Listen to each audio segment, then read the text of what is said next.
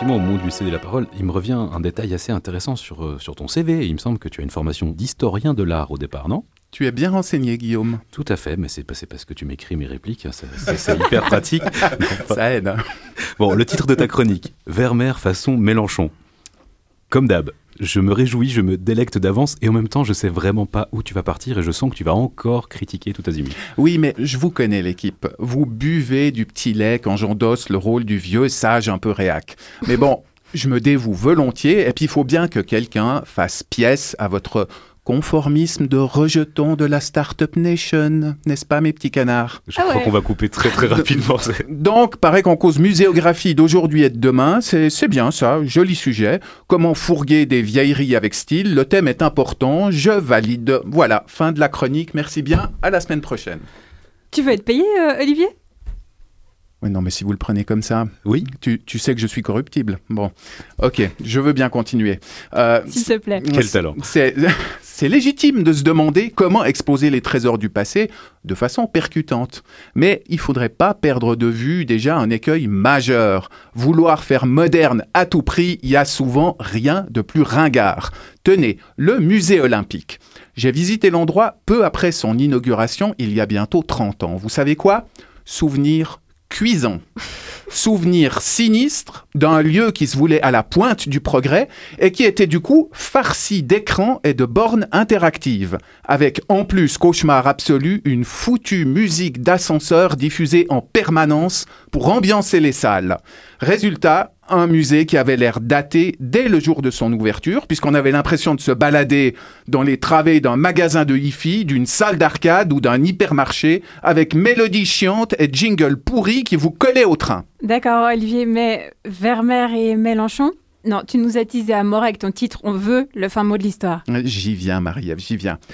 À côté du danger de vouloir faire moderne, je vois un autre vice dans cette course effrénée au spectaculaire, celui d'en faire des tonnes pour se limiter au final à singer les qualités déjà présentes dans les œuvres exposées, comme si, comme si le, le visiteur était forcément trop con pour y accéder sans une débauche d'effets spéciaux. Exemple, Vermeer, Reflet d'un songe, un spectacle immersif inspiré des œuvres du peintre néerlandais qu'on peut voir ces temps-ci dans une gigantesque citerne plantée au Jardin des Nations à Genève.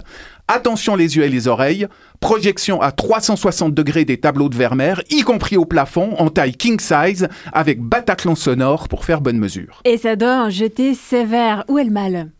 Ben, le mal, il est dans l'effet Mélenchon, bien sûr.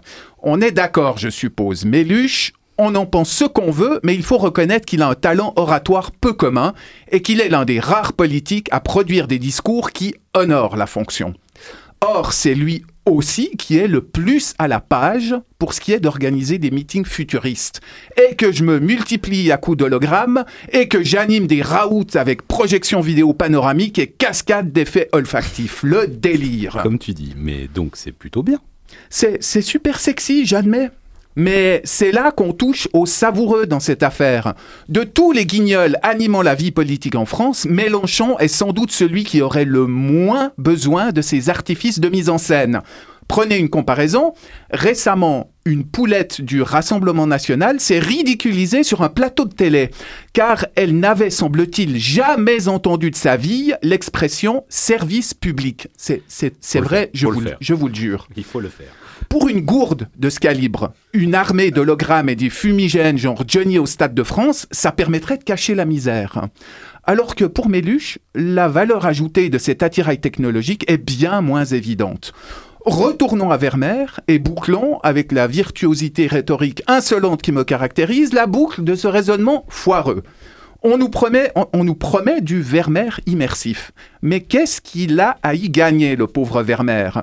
Sa peinture, comme celle de plein d'autres artistes du siècle d'or en Hollande, est déjà à la base fortement immersive, magnétique, fascinante. Des sujets de la vie quotidienne comme suspendus dans une éternité dorée, des allégories nimbées de poésie et de mystère, des natures mortes bouleversantes, des portraits vibrants d'intensité, des effets de lumière à couper le souffle. Tout y est déjà sans avoir besoin de recourir à des projets numériques et de faire sonner et de faire donner la cavalerie d'une bande-son envahissante. Avec Reflet d'un songe, on a de la muséographie Castafiore. De la muséographie qui rit de se voir si belle en ce miroir, de la muséographie d'Alida qui se passe la main dans les cheveux et tortille du derche dans une robe à paillettes. Bref, une muséographie qui vient faire écran ou barrage entre l'œuvre et le spectateur. Je suis navré, mais j'y vois le contraire d'une immersion réussie. Vermeer et Mélenchon sont de grands garçons, qu'on les laisse venir à nous, qu'on nous laisse aller vers eux, sans tambour ni trompette, et sans nous assommer avec une mise en scène non pas culturelle, mais culturiste, mais pompeusement bodybuildée.